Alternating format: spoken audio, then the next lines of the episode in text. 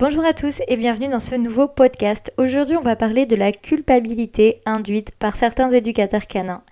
Alors avoir un chien, c'est une expérience de vie qui peut être merveilleuse, mais qui peut aussi vous pousser dans des émotions négatives, comme des émotions de ras-le-bol, etc. En tant qu'éducateur canin depuis plus de 14 ans maintenant, j'étais amenée à côtoyer beaucoup de chiens, mais aussi quantité d'humains, tous différents. Très souvent, j'ai été confrontée à des maîtres qui étaient dans un mal-être, qui cherchaient en venant me voir des solutions pour être plus heureux avec leurs chiens et réciproquement. Je voudrais aujourd'hui vous donner mon avis sur la culpabilité que certains éducateurs canins induisent consciemment ou non chez leurs clients. Être éducateur canin, c'est évidemment travailler avec des chiens, mais c'est aussi travailler avec leurs humains.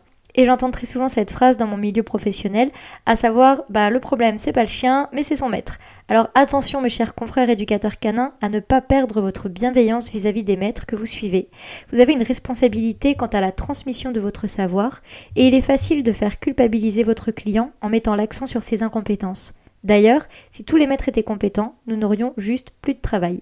Certains éducateurs canins, en méthode positive et respectueuse, et je mets des guillemets, oublie littéralement de l'être avec les humains. Pourtant, la même logique s'applique qu'avec les chiens. Le maître qui vient vous voir a lui aussi besoin d'apprendre, il a besoin d'aide, il a besoin que l'on s'adapte à lui. Il faut le valoriser, lui indiquer quand c'est bien, comprendre ses besoins, et ça ce sont des éléments essentiels. Il est trop facile de juger et de faire des raccourcis comme tous les gens sont bêtes, ou pourquoi il a pris un chien celui-là, ou encore les gens ne font pas d'efforts, etc.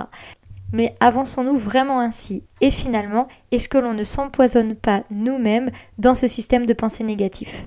Attention, je ne suis pas parfaite et moi aussi je suis sujette parfois à ce type de raccourci, mais réfléchir à l'impact que cela crée chez les autres, mais aussi en soi-même, est une clé de notre préservation.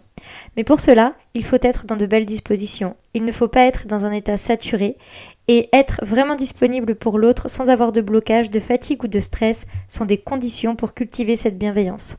C'est un travail constant et finalement, quand l'autre nous gêne, nous irrite, nous inspire des émotions négatives, ne serait-ce pas le moment pour comprendre ce qui est enfoui en nous et qui a besoin d'être entendu. Travailler sur soi est donc une base pour aider les autres et notre métier d'éducateur canin consiste justement à aider les autres, les chiens, mais aussi les humains. Alors n'oublions pas ceci pour devenir des professionnels encore plus efficaces et aimer encore plus notre métier. Si vous avez aimé ce podcast, n'hésitez pas à le noter, cela m'incite à en refaire de nouveau et n'hésitez pas également à le partager si le message vous a plu. À très bientôt